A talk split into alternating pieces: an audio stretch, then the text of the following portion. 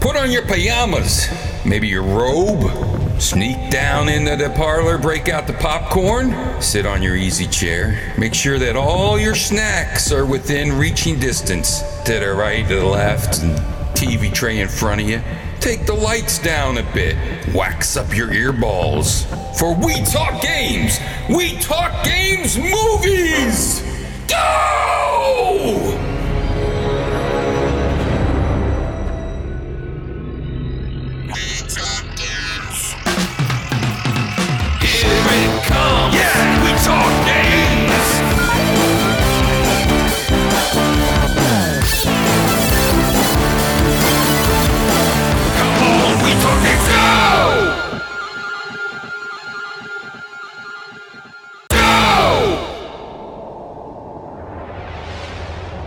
I must ask each of you now to assume the position and recite the insomniac oath.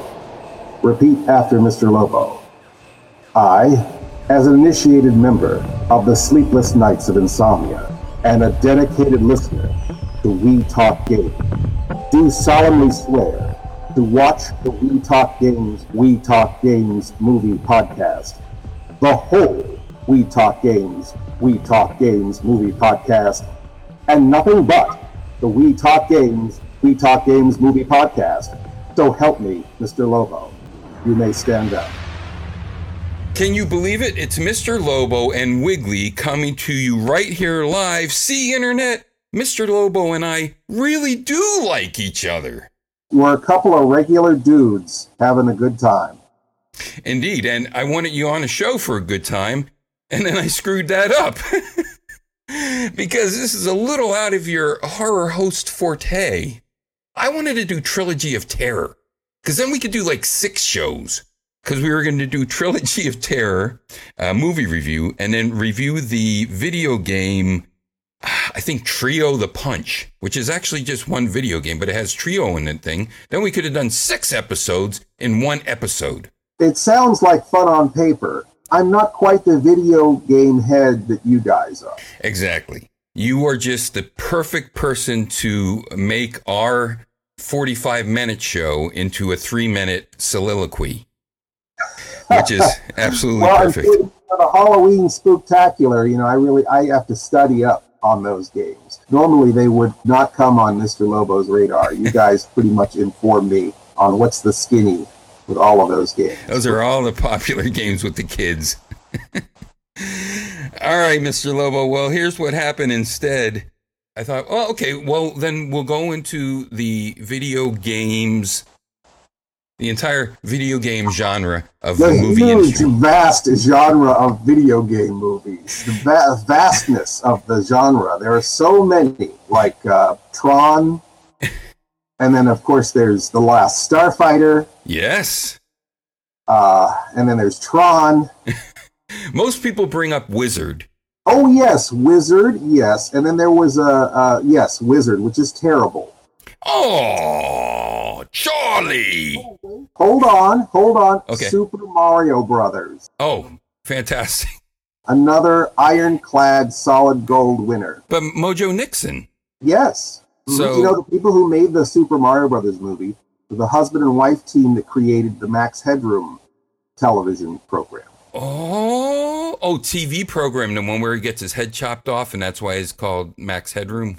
And if you watch the, uh, well, they think they created the character too. If you watch Super Mario Brothers with the idea that it's a sort of a sideways parallel to 20 minutes into the future, it makes a lot more sense Aha. as a Max Headroom spin-off than it does as a video game movie. Yes. There's also Double Dragon, which I walked out on. Mortal Kombat, Mortal Kombat, that's a whole series that people, for some reason, enjoy. for some reason. Yes. Tomb Raider movie. So yeah, I guess it is a somewhat vast genre. All the Uwe Boll films, all those really wonderful Uwe Boll movies. Hitman, that had a sequel, Hitman and Hitman 2. That was a video Right. game. Max Payne, where he doesn't do bullet time slowdown, never does it in there. I always wonder if uh, a lot of the directors who direct these video game movies resent the fact that they're doing a video game movie, and so therefore do not research the game in any way, shape, or form when they're directing the film about the video game? Well, you might not know this, but LucasArts closed the doors. They no longer make video games. And first, George Lucas killed pinball because when pinball was trying to be revitalized with Pinball 2000, instead of going with a remake, they instead released Star Wars Episode 1. So Lucas killed pinball on purpose. Oh, And Wow. so I have a feeling that many of these directors get calls from Georgie Boy, and they say, and he says, "Oh, Georgie, I, I want to kill video games down here." right. Is that Satan calling George Lucas? It's uh, it. That's my best uh, clown from It. Oh, okay. I only like the first half of the It miniseries. The TV series? Yes, when they're kids. You don't give a damn when they're adults. Exactly. That's why this next It movie is going to have a big problem. Oh, there's a sequel. Age them up 25 years, and they're going to have different actors playing all those kids, and everyone identifies with those kids from the feature now. I don't. I can't see that working. Yeah, yeah. Well, I can't see this movie that we're going to review working either. So, I, a very misunderstood movie. You know, we like to say they're not bad movies, just misunderstood, and this is a very misunderstood movie. Very. it is a mess. When I suggested it, I had a choice of either doing this movie or the movie called Hollywood Zapped.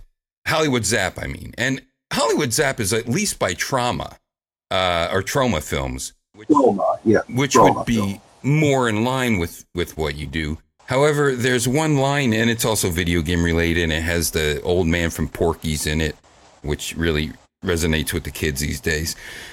Oh Um, yes. But there's a line in it where this hitchhiker gets picked up and he says, Hurry up, kid. I got a gut full of shit.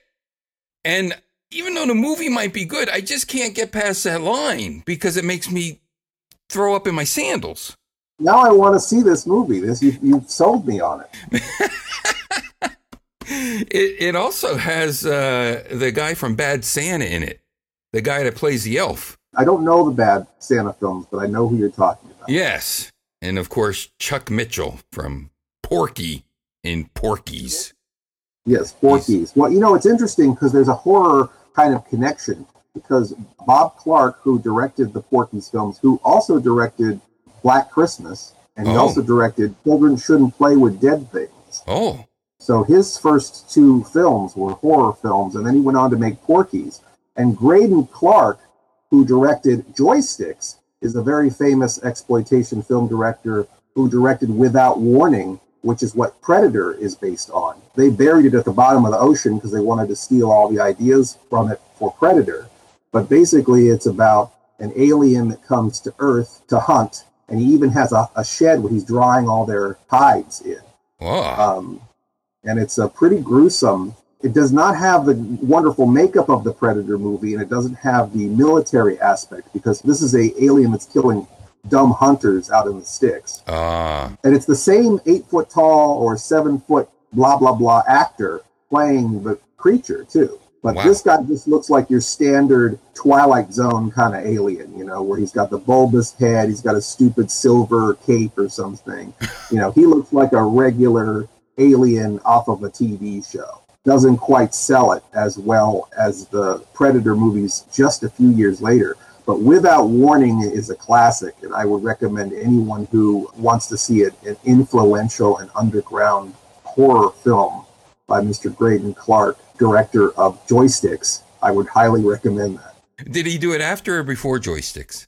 This was before Joysticks. I'm surprised he was able to do anything after Joysticks. Me too. And and especially, you know, I thought I'm gonna look up IMDb and I'm gonna look up these people that were in joysticks, and they're gonna be dead, except for Joe Don Baker. Joe Don Baker, who is who is somehow playing Ted Knight in this film. it's like Caddyshack with video games. Well, what I was gonna say was, was it Rob Zombie that reshot Psycho, or who was it that reshot Psycho? Gus Van Sant. Okay, So- did a shot for shot remake of Psycho for some reason. and this movie, uh, Joysticks, is probably about 10 movies that are done shot by shot, but they're intermixed. So you have to think of what movie was this a shot by shot of? Okay, right now it wants to be Porky's. Right now it wants to be Caddyshack. Right now it wants to be Animal House. Exactly. Exactly. Animal House. Yeah. And then right now it wants to be Revenge of the Nerds, which might, might No, or no, might no, not have come no, out. No, no, no, no, no, no, no. Okay. It does not want to be Revenge of the Nerds because Revenge of the Nerds came out in 1984. So uh, perhaps Revenge of the Nerds wants to be joysticks. I, I think, and now this is my feeling, I think that someone slipped the Tachyon film, Yes. experimental Tachyon film, into This is some Doctor Who jazz that you're going to throw on me now. they they yeah they accidentally put the Tachyon film into the camera when they shot Revenge of the Nerds. So Yes. Joysticks saw Revenge of the Nerds before they even finished making it or started Wow. making it. Yeah. That does explain a lot. That does explain a lot. I have a question for you. Has there been, or can there ever be, the weird sort of arena style gaming that is portrayed in this film with the like four foot tall joystick with the giant bowling ball on the top of it with the buttons on the joystick that they use. I have a feeling that that would be almost impossible. And why do you have to hit buttons so much to play Pac Man? That's the yeah, other the I don't the the, Bat, the Pac-Man button thing is a mystery to everyone. Um, Yeah. and it's Super Pac that they actually play in there. But they do play one video game in there that's very special to We Talk Games, and I'll mention that. Let's first set it up. You mentioned all the movies that it tries to. Uh, overtly lifts. You have Jeff, who's the, main uh, lead uh, man, and basically you have Three's Company, except that the lead man doesn't have to pretend he's gay. He just has a fear of playing video games. Yet he owns a video game arcade, and you finally get to see the girls naked instead of being on TV where you couldn't see them naked. Imagining them being naked during the commercial breaks. Exactly. And we're not talking about Chrissy here. We're we're talking about ah fuck, who replaced Chrissy? Oh, you're talking about when she moved to Fresno and they only talked to her on the phone. She had her doppelganger that came in. Oh I don't remember gosh, that was- character. It wasn't Jackie, was it? Jenilee Harrison is her replacement. I don't know what the character name is. Okay. That popped into my little brain pan. If you tell me Harrison was Cindy, Cindy, Cindy, Cindy, Cindy, Cindy, Cindy, yes. and Priscilla Barnes was Terry. So we had, I think we have two Chrissy replacements. And they would talk to Chrissy on the phone in Fresno at the end of the show. Now I'm older than you, Mr. Lobo, although Is You- that so? you Is play a true? person older than me. I'm actually uh, yeah, I'm 52. Oh, okay. Yeah. All right, sir. All right, I decline. I'm a famous Monsters magazine guy. Fangoria didn't exist when I was into the Monsters. I see. Well, Yes. look, I'm a Starlog kid, so you can just. Ooh, I like Starlog too. yes, that's where we share things in common. That's the common ground. It was Starlog until I was in my 20s, and then it was Cult Movies Magazine. Oh, gotcha. Good to know. But in high school, we would say something very crude because that's what you did in the 80s. And we would say, when Cindy was on, she was always on. Ah, And that's some type of joke about the turkey being done. But Ah. in, so, so you I- have, we have the Threes Company going on, uh, except there's no Mr. Roper. was Joe Don Baker. He wasn't Don Knotts. He was no Don Knotts. Not at all. Not even a tinkle of Don No. Knotts. In fact, Joe Don Baker, I think, played Joe Don Baker, an angry middle aged man. Pretty much. Yeah. He's got a touch of country, though. He's got a little Jerry Reed, maybe, but no Don Knotts. I was trying to think of a good character that you could compare him to in all these movies. I guess you could compare him to the guy in every movie that wants to shut down the dance theater or the music disco, Yeah, and you have to yes. have a battle of the bands or a street dance off in order He- to. he's the crusty dean of the school. Ah. He's the overbearing principal. He's the overprotective father. He's all of those kinds of characters from 1880s sex comedies. I actually got to play a character like that. There's a movie coming out called Midnight Show, and there's a parody of a video game sex comedy in the movie called Coin Slots. Whoa. And in Coin Slots, all the girls who work at the arcade have like a sexy car wash to save the arcade. Of course. And then the, I'm the evil mayor. I'm Mayor Mancheese. and I'm that guy. It's like, what? They're having a, a fundraiser, you know. So I'm I'm the I am the bad evil mayor that wants to close the arcade in coin slots, an imaginary 80s movie and Midnight Show whenever that movie comes out. That is wonderful. So Joe Don Baker as uh, the heavy. I don't even remember what his name was in the movie. Oh God, Mr. Rudder or something like that. I'll I'll go with that, and that's what it is because we're going to say that's who it is. I'll say it's Mr. Rudder, and then Mrs. Rudder was he was dosing her. He was drugging his wife because so he didn't have to have sex with her. That's true. I forgot that whole subplot. And then there was the whole like hilarious date rape scene where the one kid gets on top of her and goes, "Look, she's unconscious. This is your big chance." That's true. That is very true. This is like the impregnation of the Virgin Mary by the date raping Jehovah. I yes, believe that's what it's a lot like that. I think that what's interesting is watch. You know, when I watched these movies as a kid, I was always like, "These adults are terrible, trying to take the fun away." And then, like, I think from the '90s forward, I'm like, you know, the adults are right. You know, video games did ruin everything. These kids are asses. They deserve to have the arcade shut down. okay. I mean, I'm sorry. I mean, maybe I'm a stick in the mud, but it's You- like in all are. these movies, I'm like, I, I, I'm on the side of the guy trying to shut the arcade. Rock and roll did ruin everything. you know, they were right. They weren't wrong. They were right. It did ruin everything. Aha. Everyone is just like a miserable adolescent their entire lives. We don't even have adults anymore. That's true. We don't. And you know, uh, speaking of politics, which I'm sure you wanted to talk about, Oh, I was- love talking. Well, you know me so well. I love talking politics. But when I was young, I was like, you know, in the 80s and just everyone was crazy. And I, I mean, I was straight edge and everything, but everybody I knew was, you know, all either heads or jocks or whatever. And I thought, well, it's finally other people like me. We're going to be 50 one day and all this garbage, this Reagan garbage is going to go away. And because intelligent people are going to be running the country. And, and what the hell? They turned into the Reagans and everything. Oh, yeah. Well, about that. Joysticks. I know. And speaking of the 80s and the, the you know, and again, the, the reason there were these movies that were so outrageous is because we were in such a stifling, very conservative kind of a very, there was sort of a conservative agenda happening. Yeah. And going to a movie like that was really escapism because that was not my high school experience. I don't think that was anybody's high school experience.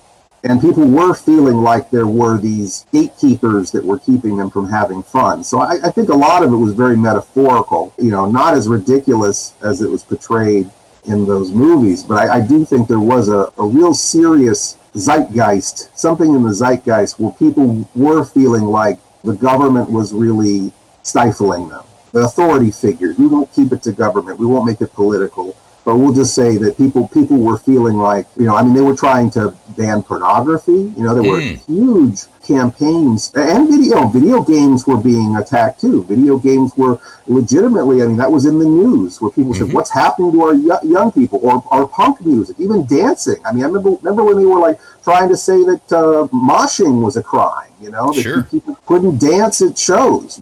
I think that even though these movies are terrible and ridiculous, they're the, in a fantasy the same way that a Star Wars movie is a fantasy. This is no one's version of reality. This is just pure escapism. Well, I will tell you this. When I used to drive past Freedom High School and uh, I was still in junior high, and Freedom High School had a giant banner that the students had put up. Instead of saying Freedom High School, it said Freedom Prison. Now, you'll never guess why they said it was now a prison. I have no idea. It was because they took away the senior smoke room. so, so that the seniors could no longer have a cigarette inside of freedom. This Yeah. was the giant prison. Wow. Yeah, I, you know, teachers had a smoking lounge, but the, the students did not in my time. Sure. Teachers did have a smoking lounge, and I always thought that was funny because they were always the one busting everybody else for smoking, and you know, and they were running off to their little smoking lounge every two minutes. Definitely. So you got the movie right. They want to shut down this arcade because uh, Joe Don Baker's daughter is a Valley girl, extreme yeah, Valley girl. yeah, and- she's like a Valley girl for sure, for sure. Like they, like she like listened to the Frank Zappa song four times Yes. and based her whole character off that one personification of a Valley girl. uh, yes, of of Moon Unit Zappa, and for some reason she has a crush on well because he's such a hunk on Jeff, the arcade owner as well. When I mentioned about the Three's Company, it's because Jeff has a beautiful brunette and a beautiful blonde on uh, both arms, and then of course there is the nerdy kid that comes in, and there is also the Bluto. Speaking of uh, Animal House, there is a Bluto character, and he is his name is Dorfler. Dorfus, isn't it? Dorfus. Yes. I, I, I changed his name to be even better th- than it was. Yeah, no, and, he improved it. He definitely improved it. and I got to tell you, Dorfus is just as disgusting as that line I mentioned about hurry up, kid. I got a gut full of shit. Because He is disgusting, but I kind of feel like he wasn't really that. Dis- I mean, he wasn't disgusting enough to get kicked off the video game at, in the beginning of the movie. I thought that was a little. Uh, I, I didn't quite understand that. You know, uh, yeah, yeah. I guess he got popcorn on the video game, but he's he's about to get nine million on Pac-Man. Just let him do it, and then he can clean his popcorn. Yes, but I don't know if they seriously got his wardrobe from driving around looking through dumpsters because it is very difficult to look at him. He is a little greasy, and his he got the Mark Harmon Hawaiian shirt and the dirty gray T-shirt, where you're not sure if the T-shirt's really gray or if it's just he's just never ever washed it. You don't know the color of any of his clothes, I guess that's true. I guess that's true. and he's sweating. And, and I don't understand when the wife must be really sex starved to want to jump on him when he's tied up in her living room. Joe Don Baker's wife. Oh is- man! You know, yes. What was that Uh, from? so- Stripes? Did Stripes do that? that seems like that would belong in Stripes. Stripes had a, has a couple of kinky, I think, references in it. But you know, that was the other thing too is that there was this kind of like whips and chains S and M kind of thing that was sort of coming out in heavy metal music and in magazines, and nobody really understood it, but everyone was trying to put it in their movie somehow. You know. Yeah, we'll talk about one way that uh, the wife who is drugged by her husband, given quaaludes and I don't know what, washing it down with booze, but there's there's something that occurs that excites her, and it's a type of uh, pheromone, you could say. But let's not go there quite yet. Oh So, yeah, right. I forgot about that. Oh. so, so to throw the last element of this wanting to close down the video arcade is the unlikely team up of Joe Don Baker with those punk rock ruffian scruffy people. The King. Vidiot. Yes. And King Mhm. Vidiot is the king of his Vidiots. Now, what I want to know is he's got these four amazing punk girls, these four amazing new wave girls disguised as punk girls Yes. hanging out with him. Why is he interested at all in the guy who is disguised as a woman to spy on the arcade? we forgot about the two bumbling nephews of John yeah, Doe Baker. yeah. The bad guy always seems, you know, the whole bad guy with dumb henchman thing. You Yes. know, they sort of have that sort of sewn up in this. This you know. has everything. it really does. So when I thought about how the hell are we going to review this, I, I just thought, tell people to watch the movie. yes. It's free on YouTube. It's just, it's, it's, it's so many movies in one movie, and none of them are done well. When I was a lad and then this movie came out, I remember being disappointed that it didn't have the Daz Band song Oh, in it. That would have been wonderful. Because I always thought that that song, since the song came out around the same time, I always assumed that that was the music for the movie. That's one thing that shines in this movie. And and first of all, I want to say the last thing I would have ever thought Mr. Lobo would say would be something about Daz Band. I just want to get that out there. Uh-huh. But the the music in this movie is amazing because the songs are about what's going on in the movie. They are. It, it's almost like they just took the synopsis of the movie and set it to music in every scene. We have a cold opening. I guess cold. I mean, cold openings normally say for television, but we have a cold opening uh, in this movie more than anything else. Probably because they could only do titles like on their video cameras. I, that's what I'm assuming. Well, they, they, I mean, it was shot on film, so. Oh, it was. Yeah, of course. Oh my. this was theatrically released, so I mean, this was shot on 35 millimeter Pana, Panavision. This is not cheap. Wow. I thought this was only released probably in. had to either have special cameras adjusting uh, for exposure and shutter speed so that they could film the video, which was very extremely difficult in those days. You know, if you if you watch like old TV shows like Six Million Dollar Man or Wonder Woman or anything, whenever someone's on a video screen, it's almost always an optical effect because somehow it was easier to rotoscope a fake television than it was to film a video happening on a television and have the quality of the picture look good.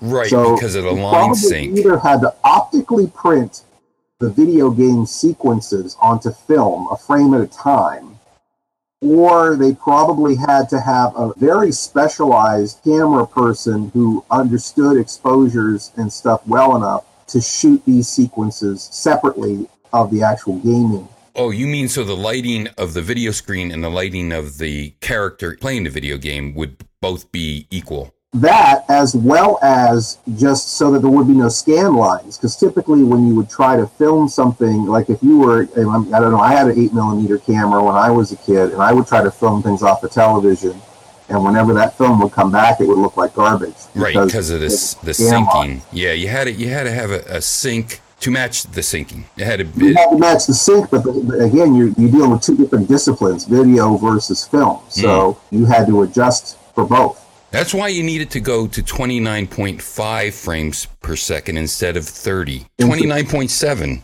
that's Uh, interesting That's that's real. By the way, there's a 29.7 frames per second or 30 frames per second. Sure. Yeah. I we, most of the stuff, our stuff is 29 frames now, but I actually kind of like the 24 frame stuff. I like that. Yeah, yeah, me too. The original name of this movie would have been called Video Hullet. Video what? Videoholics. Hullut. H U L L U T. All is one word. Videoholic. What is it? German? That's what it sounds like to me. Videoholic. uh, perhaps it was huger overseas, or perhaps it was overseas money. You know, we're doing a lot of Mm. lot, lot of theories here with this movie, but We are. Graydon Clark, he did uh, Satan's Cheerleaders. I mean, this is a Oh. man who knows how to do a movie fast and for a very specific audience. And I think that they probably secured the money from wherever they secured the money from. Probably was attached to Dodge. They probably probably killed some guy. Probably, there probably are some deaths. Who oh. knows? I was going to say nobody died in this movie because then I could somehow tie it in with Mr. Lobo. But maybe somebody died to make the movie. That uh, that then okay. I guess I could get sued accusing the production of murder. But sure I think. I think that you know these movies were a venture. Somebody was in a hurry to make money off of the video game phenomenon. And Sure. I know that Graydon Clark wrote and produced and directed, so he probably wrote the thing in two days and started shooting immediately. If they weren't writing pages every day, you know, a lot of those movies that were made, especially these kind of cut and run exploitation films, they just got everyone together and were writing pages on the day. Like, okay, here's what you say today, and Mhm. here's what you do today. And okay, you won't take your top off, you're fired. All right, get the next one in here. Right, right. So King Vidiot is promised Sorry, to I, I derailed us from the basic plot of the film. the plot. Yeah. The, the the plot derails itself into other plots. The, the, like I like I mentioned, there are so many movies in this one movie. I'm sorry, what's the director's name again? Because I'll never remember it. Uh, Graydon Clark. Graydon Clark. Okay, okay, Graydon Clark. Yeah, yeah, that does sound familiar. Uh, I think I heard you mention him before Yeah. in the show. He said that he got an on, according to IMDb, he said he got the idea when he saw a bunch of kids standing in front of a video arcade. There you go. That's it. That's a movie. Where's the rest of that story? There is none. There is none, and and that's pretty much probably it because he's thinking all of these kids have money and they're pouring this money into video games, and if we made a movie about that culture, we would get some of that money too. Mm. What a brilliant plan! Well, luckily they didn't have the problem that the breakdancing movies had because you know you had the movie Breakin' and you had Beat Street, and Yeah. there was a there was like a rush between Breakin' and Beat Street as to who would be first. You know Yeah. who was going to you know, and the, basically in that kind of a situation, it's like a gunfight. Whoever gets that movie out first wins. Graydon Clark also made the Lambada movie. Do you remember the Lambada? Yes, of course. So Graydon Clark did that too, and there were two Lambada movies also that were trying to come out. Oh my gosh. So he's been in this race before. Uh-huh. He- He's been in this. He's been in this gunfight before, where there is something new to youth culture that's happening, and you got to be firstest with the mostest. Not even the mostest. You just have to be firstest. You have to do something that will speak to that generation. There had to be the video arcade movie. I don't know if Joystick had its competitor, but Hollywood Zap. Let's see. When did this come out? Uh, 83 was out. Uh, uh, Joysticks is 83, so I don't know what is Hollywood Zap I've never heard of. I only have these on VHS. Like I said, it's from Troma Team, and it's got the Porky's guy in it. And Jesus, 86. 86? Okay. Well, then I guess it wasn't direct competition, but probably on the video shelves it was. On the video store shelf, probably, yeah. I just got to say, beat the street before the street beats you. That's a better tagline. Now, when when Breakin' 2 Electric Boogaloo came out, then Yes. that trumps everything. Mm-hmm. Yeah. Electric Boogaloo has become like the gold standard of making fun of a funny sequel subtitle. Even just saying anything to, like Jaws 2 Electric Boogaloo. Right. It's a joke. It's a punchline. It, it is. Fill in the blank. Friday the 13th, part two, Electric Boogaloo. You can say anything. And then Electric Boogaloo. Yeah. But the challenge is to try to find ones that are equally funny, and it's hard because Electric Boogaloo is the gold standard. I always say Citizens on Patrol. Ah, yes, yeah. Or, you know, Bible Goes West. You know, I try to find things that are funny, but Electric Boogaloo is pretty darn funny. It's hard to beat. yeah, when you go in a restaurant, it's like table for two, Electric Boogaloo. Also, too, I want to know why. You know, where the hot dog goes between the breasts. Yes, this there is a hot dog that goes between the breasts. I The, feel like that scene goes on for like 25 minutes where they're trying to get the hot dog out from between her bosoms. I always wondered, you know, why didn't they do a version of the Operation board game that is just based on joysticks where you're just trying to get the hot dog out of the woman's breast and then it buzzes every time you hit the side? That would have been amazing. But instead, Eugene, right? Eugene was playing the uh, the nerd. He was the nerd, yes. I think Revenge of the Nerds happened as a direct retaliation to this film. It, it I might think have that Eugene gets it pretty bad. They pants him in the beginning of the movie by showing their boobs. by showing their boobs. I don't know. I, I mean, Here's an interesting thing about Kim Allen. She was Kim the brunette. Allen. Yes, everyone will know this. In Weird Science, yes, we only get one full frontal, yes, and it's the girl that gets sucked up the chimney that's playing the piano. right. That was Kim Allen. Oh, okay, Now everybody knows who she is. okay. famous. Well, there you go. Now There Kim G. Mitchell was the blonde, and this is the only movie she's done, as far Wow. as we know. Yeah. Now, there's a lot of bosoms in this. Like, if you're seeing a movie based on the number of bosoms that appear, you're getting your money's worth with with joysticks. Definitely. And you'll be using your joystick. Uh, I, if you like tan lines a lot, Oh. yeah, you will be using your joystick. Mr. Lobo, you need to know this about me. I am a sucker for tan lines. I really am. Uh, it's it's unfortunately true. This hot dog scene, for some reason, Eugene can't use the tongs to just pull it straight out. He, Yeah. I mean, he purposefully like breaks it in half, and it's you're you're right. It goes on way too long, but it's it's painfully obvious that he's just trying to snap the tip of it off, and and I have no idea why. How is that funnier? I guess the idea, maybe it was written in the script, is that her boobs were so firm that they were gripping that hot dog so tight that the hot dog breaks instead of coming straight out of her boobs. Maybe. I don't then- I don't know what the what the thought process was. I'm sure cocaine was involved Yeah. across the board of, as far as the production of this movie. Indeed. I'm surprised Alf wasn't on set somewhere with this movie. Uh, There should have been a puppet. Cocaine to everyone. Um, but I think when you make a movie like this, you're kind of making it with your tongue in your cheek. People think exploitation movies exploit the subject matter. They're really exploiting the audience. Whatever audience it's designed for, they're just pushing that audience's buttons. And they know that that's what the kids are gonna there to see. They know the kids are gonna either be laughing or they're gonna be doing something else, and they want it to last a good long time.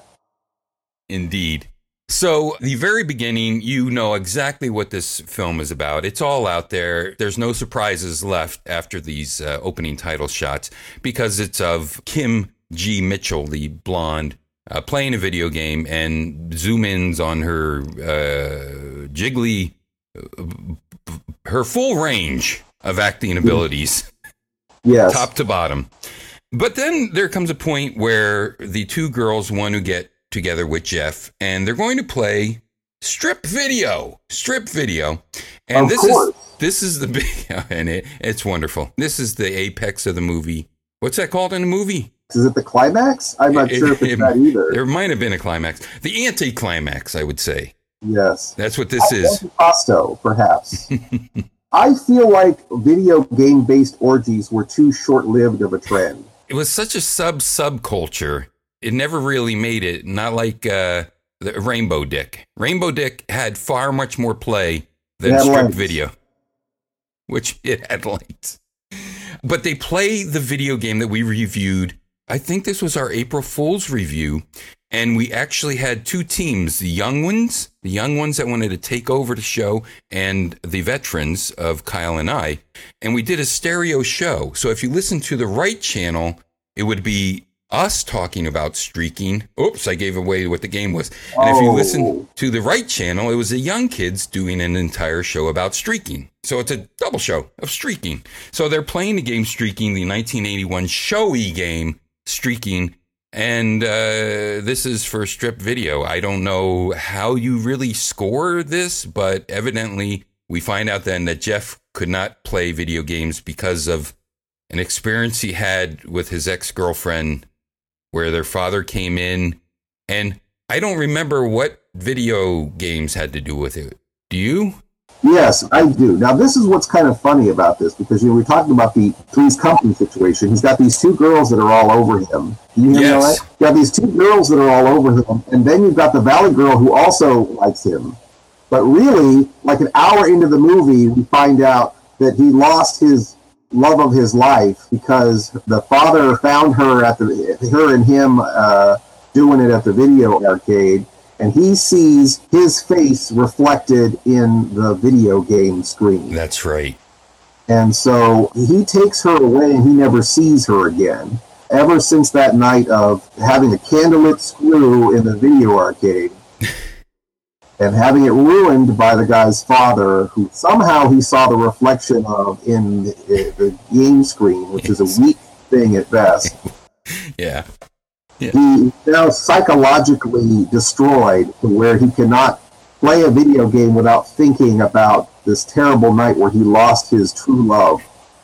Where he lost his virginity to his girlfriend's dad because that image is burned into his mind. Way too late to d- try to bring in a tender love story into a movie like this. But there is a dream sequence with smoke and everything else. And I just got to tell you something, Mr. Lobo. I don't know if you realize this, but dream sequences are usually completely different than what's actually going to go on. It's usually like a nightmare or things are changed around or different results or what have you in the dream sequence.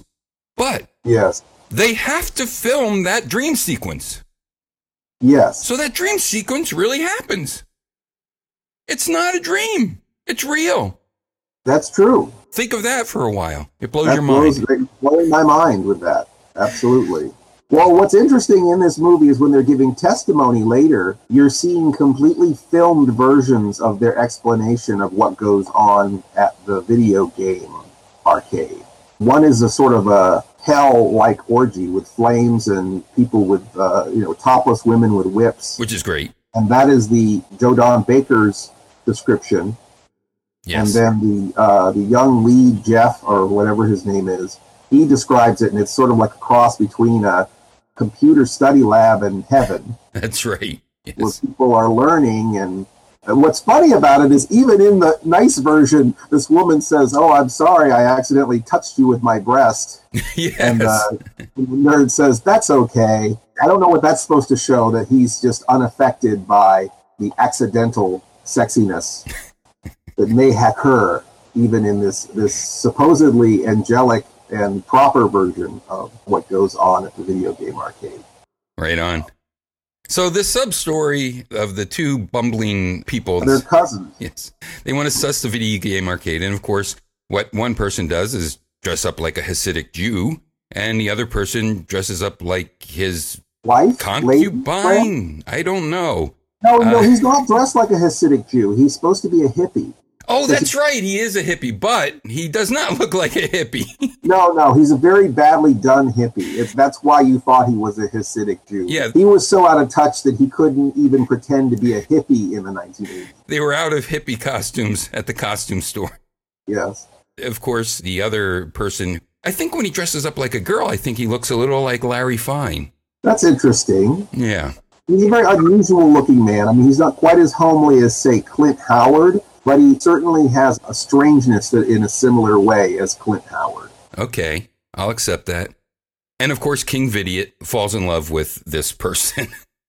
Yes, he has these gorgeous babes, which I guess that's ironic, right? That's supposed to be funny. He's got these gorgeous women with him, and he's taken with this man dressed as a woman. That's another thing that people were tee-hee, giggly about. Yes. You know, uh, gender bending in that time period was a new, uh, which wasn't even a new thing even then. no. But um, he- somehow King Vidiot was thought thought he was a proper lady, or maybe he didn't. Maybe he was just turned on by the fact that it, it was a guy in drag. Maybe he, he thought that was better than what he had going on. Quite possible he was a weirdo.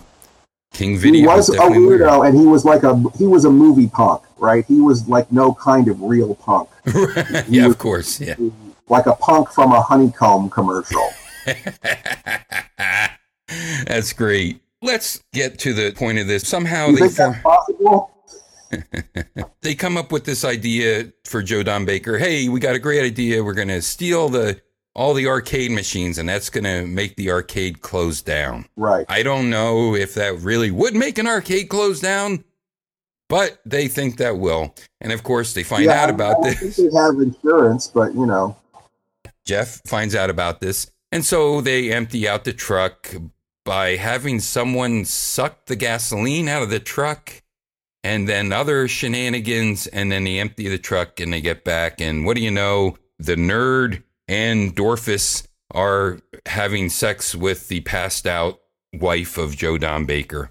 Joe Don Baker comes home and he finds uh, the nerd out there. And actually, that part was pretty funny when the nerd climbs down on the roof and Dorfus is trying to ask. It wasn't the mayor. The mayor actually liked video games. He tries to act, trying to just stall Joe Don Baker at his front door. And here comes Eugene uh, right in front of him, right off the porch roof. Uh, yes, and- it falls out of nowhere, and, and and and somehow they still end up walking away from that situation. and that was uh, that was a truly a funny part of the movie. I did laugh at that. Um, It took it took us too long to get there, it though. did, it did. But the boobs, Yes, Uh, there were lots of them. yes.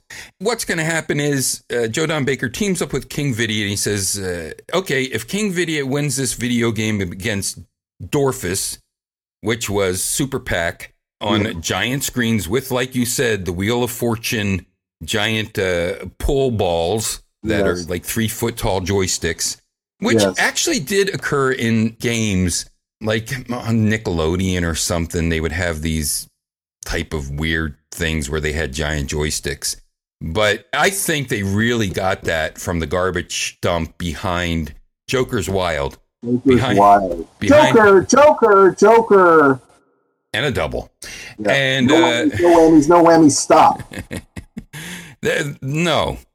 But the Joker's Wild did have those giant pull sticks with Wink Martindale. And so I think that's where they got those, and they have to pretend that they're stuck in the stage. They never show down below where their feet are. Yeah, I guess they were just trying to make it more cinematic somehow. Yes, the videos are shown on giant screens, which were dubbed in, like you had mentioned, about filming things separately and trying to. Yes. Uh, of course, though, Doof- Dorfus is tied up, and Dorfus is known for his Dorfus maneuver, which is farting. Yes. A very smelly farts, evidently. And he can clear out the entire arcade with his farts. But now he's tied up, so he can't get to the arcade, and Jeff has to play Super Pack and overcome his fears against King Vidiot. But Dorfus, quick thinking, makes his Dorfus maneuver while he's tied up in the basement, and this wakes up Mrs. Mrs. Joe Don Baker, who Yeah, uh, Mrs. Rudder or whatever. Yeah. Mrs. Roper, and Yeah. Mrs. Roper yes. And Mrs. Roper comes down and uh, is, you know, just enamored by his Dorfus farts. Uh, Well, and I think I think him being tied up there on the couch Yes. somehow was a for her and that's payback, my friend. You raped me while I'm unconscious. Now you get it back. Yeah. I, I, I guess that's it. But Dorfus convinces uh, Mrs. Roper to to let him free, and he comes back to the arcade. King Vidiot, and I don't remember, but of course the good guys win. Oh, because Jeff overcomes his fear, and he, the, he Also, King Vidiot just inexplicably walks away from the game. because he thinks he's got it beat. Jeff cracked under pressure, so it's like the Batman thing. It's like the Batman thing. Yeah, I got to go somewhere else after I tie you up and you're ready to get killed. I got to go. I got to go do He walks something else. and then Jeff catches up in his score, and then he wins. And then Grandpa, who owns the video arcade, comes back miraculously in the last five seconds of the movie with his missing girlfriend that he talked about. Yes. And so he ends up not with Chrissy or Janet or the Valley Girl, but Right. some girl who was only in a flashback. Yes. Which remember was real. They really had to do that. So is it a flashback or is it some type of fake news? Fake news. I think it. Well, it's story. You know, again, we're we're using words like story and plot, but the plot is supposed to be that it wasn't a dream. Really, it was a flashback. I guess in that case, it's something that happened, but it's, Ah. it's filmed like a dream because he's remembering it. Yes, you have the Vaseline around the edges to know that it's not happening in real There There's a lot of Vaseline in this movie. They just needed more on the hot dog so they could get it out from between the breasts. Yeah, they should have just glued it in there. The only other thing to mention about this movie, because that's it. The only thing that is very surprising, like we mentioned, many of these people went on to do actual real movies. Surprisingly, Scott McGinnis was the lead uh, handsome guy in a lot of uh, different movies. Even Dorfus went on to be in legitimate television, you know, one He's senator. episode. He's a senator now. Is he really? No, no. That was that was another Animal House joke. Was, Oh, right. Okay. Yeah. Okay. Another weird thing is I want to go back and try to find this movie Wacko Wacko because both Joe Danton Baker, even though he had done legitimate films beforehand, is Yes. and Scott McGinnis are in this uh, movie called Wacko Wacko, which came out a few years before. And and actually, Scott McGin- McGinnis was a child actor. He was in. Oh. Uh, he was even in black and white films. he's, How he's that happened, probably unstable. Which means he right?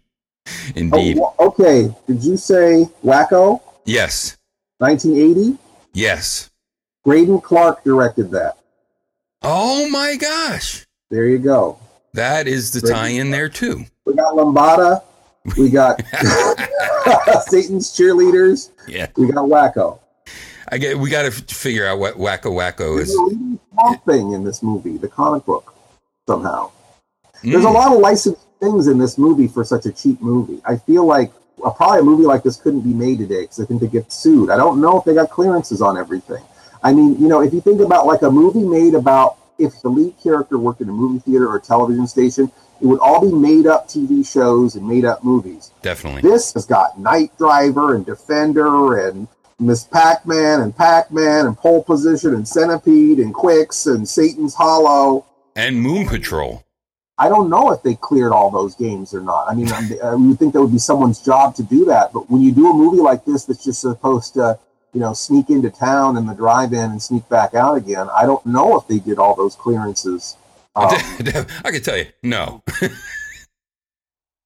There's no way that they did because Namco would never let their. Is that why this movie has never had like a really good, more modern release? Has there been a Blu-ray? Does anyone know? I mean, I hate that. That's a that's a Facebook kind of question. Does anybody know? Somebody knows. I think I there was don't. a 25th anniversary of this movie. A Blu-ray? N- no, just like oh. maybe some people got together for a party at somebody's house. They just they just met at a Carl's Jr. or a McDonald's somewhere and had an anniversary. Is that what you're saying? Mm, that's where Dorfus was working. Yes. We met at a Chuck E. Cheese, actually. That makes more sense. Yes, but this is the big reveal here. King Vidiot is actually yeah. Uncle Rico. Uncle, Uncle Rico, Rico, from Rico? Napoleon Dynamite. Oh, oh, okay, that Rico. Yes. Wow. He's the great Uncle Rico from yes. Napoleon, Napoleon Dynamite. Dynamite. How about that? That is something. He even has an action figure. You wouldn't expect that. That was the lead. There you go. That's why we had the anticlimax and now the final final climax. That's something. That's a lot of uh, you know star power. Like you said, took a long way to get there. Yeah, that was the that was the finisher. Indeed. Uh, wow. Well, that's something. I have joysticks on VHS. It has a beautiful cover. It does. Uh, for people who collect VHS. And most movies with video games in them did not have name brand video games, or they would have one or mm-hmm. 2 mm-hmm. Like if you, like in the movie Shock Treatment, it's only Space Invaders. It's like an entire arcade of just Space Invaders. yes. Yeah. It's very rare to see an arcade that actually looks. I mean, even though this arcade sort of looks halfway between a game show set and a disco. Other than that, it is kind of like an arcade. Our arcades never looked like that. Our arcades were dark and dismal, and you know maybe there'd be like a splash of neon on, oh, a, yeah. on a brick wall somewhere, but it was usually kept dark so that you could see the screens real well, and also not see the piss on the floor. That too. But uh, discos, uh, funny enough, usually had an arcade in them. Once arcades became popular, there would always be an arcade room in a disco Yeah, and we played a lot of our video games at the roller rink. The roller rink usually had a good selection. Definitely. Yeah. And we did our share of roller disco. The other thing I think that should be mentioned is the is the copious use of the Pac-Man wipe. They use the Pac-Man wipe probably about 11 times That's in this right. movie. That's where right. Giant Pac-Man eats up the previous screen that you're looking at and it, it, it transitions you into the next scene. I kind of feel like that should be like a, a plug-in for Premiere. You know, in case you need the Pac-Man wipe, you can just have it on demand for all your home movies or your backyard cinema. And I gotta say, it is probably one of the worst Pac-Mans I've ever seen. I don't know how they made that.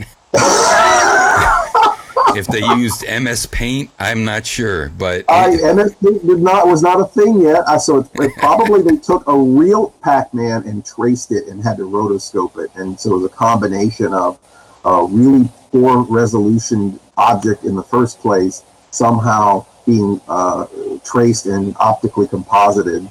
Uh, exactly for a film transition. The pixels are very sharp, and this pixelized Pac-Man had blur on it. It, it was the edges yeah. were not sharp at all. Yeah, so. rounded. Now, like I said, I feel like the best. It probably was traced and not mm-hmm. traced well. That's, right. That's, that's it's probably traced at actual size, and then they blew it up. Blew uh, it up. yeah, know, I, I agree. The last line of the synopsis on the back of the VHS is a riotous farce of good natured video mania. good natured is somewhat debatable, but I, I think that they mostly got it. I think that's a somewhat fair description. Do you think it's a farce? Uh, yes, I think Okay. so. A farce. Now, a farce. Now, I would describe a farce as if the stakes of the movie really don't matter. We're just kind of in there for a bunch of jokes that are stringed together. And I think that this definitely qualifies. I don't think the drama in there is what's keeping you involved. I don't think you're at any point think they're in any real danger. That's so true. I would say any movie in which the actual plot or the actual story is just sort of a vehicle to deliver jokes is a farce. Now, you never thought that the arcade would get shut down? It's not that I didn't think that they would, but I didn't care enough about the characters that it would really matter. Oh my gosh. There's no emotional ties to anyone in this movie. is nothing. Everyone, everyone in this movie is just a voice box for their idiotic points of view. Everyone is a cartoon character. Everyone is two dimensional. The, Hmm. the video game characters are more dimensional than the people in the movie that, that are supposed to be playing the game. In this case, we're supposed to be laughing at everybody. There are no sides really in this movie. I mean, everyone comes out looking like a jackass. One thing that I thought was very weird, especially for a movie like this, they didn't try to go for anything memorable. Like, you know, uh, if it was really Bluto, try to guess what I am now. Or, you know, any type of thing, you know, like uh, stick around or whatever. Stick around, yeah. Uh, there, there weren't any clever taglines. Is that what you're saying? Yeah. They, they, they didn't. They didn't get their water cooler takeaway where people talk about that. I think the hot dog in the boobs is their clever "I'm a zit" line. But you know, I feel like that. That's. I think it. The humor in this is almost hundred percent slapstick. But So- wh- wh- why not? Like, you got the tip, Eugene, you know, just the tip. Oh, Yeah. that's right. Uh, They could have done so many different things. Could have. Well, you know, why don't we reboot joysticks? I And think this needs a remake. I think that you and I could probably write a, a little sharper script, a little more satirical, couple memorable lines that people could go home and you know impress each other with on the internet. Well, if you want to see a better movie than this, try to look up Kyle Von Kubik's, our own Kyle Von Kubik's, Joystick the Pirate, and he stars in the short Dried Macaroni the Game. Look that up on the Wow. YouTube for the video game incredible. Dried Macaroni. Yes. That does sound good. Well, and when Midnight Show finally comes out, you'll get to see the coin slots segment. I can't wait. I love it. Mr. Lobo, tell us uh, more things about you, where people can see you and be you, and things like this, there, then there. Now, did you like Dr. Shock when you were a kid? Well, see, I'm from California. Oh, then you I had nothing good. had creature features. Did you we have Creature double feature? We didn't have creature double feature. We just had creature features. Oh, yeah, Creature single feature. What's interesting is those shows. A lot of us were watching the same movies because they were sold to packages to local television stations. The creature feature package was a package of films in Washington D.C. Count Gore de Vol was showing those films on his show, which was called Creature Feature. In Philly and in Boston, they called it Creature Double Feature. Yes. In other markets, it was called Creature Feature. And in Northern California, where I'm from, our version was had an S. It was Creature Features, and it was hosted by Bob Wilkins. Okay. Uh, so that was what I grew up with. Well, actually, first when I went into syndication with Cinema Insomnia, that's when I got to hear about all these great hosts across the country because people would say, "Oh, you know, I just watched your show and you remind me of Doctor Madblood, or you remind me of. Morgus, or you remind me of Zacherley," and they would send me tapes of the host that they grew up with. In Philly, there's a wonderful history with Dr. Shock because Dr. Shock is actually carrying on or was carrying on Zacherley. Zacherley was originally Philly, who is probably the most famous horror host. Uh, Zacherley, um, well, next to Elvira, I guess Zacherley Uh huh. uh, is probably the most famous horror host. He was a ghoul called Roland, and he hosted horror films on Shock Theater in the Philly area. He took his Undertaker character to New York and renamed it Zacherley, and then Dr. Shock took over and kind of did a very similar hair parted down the middle and the long frock coat and the dark shadows under the cheekbones.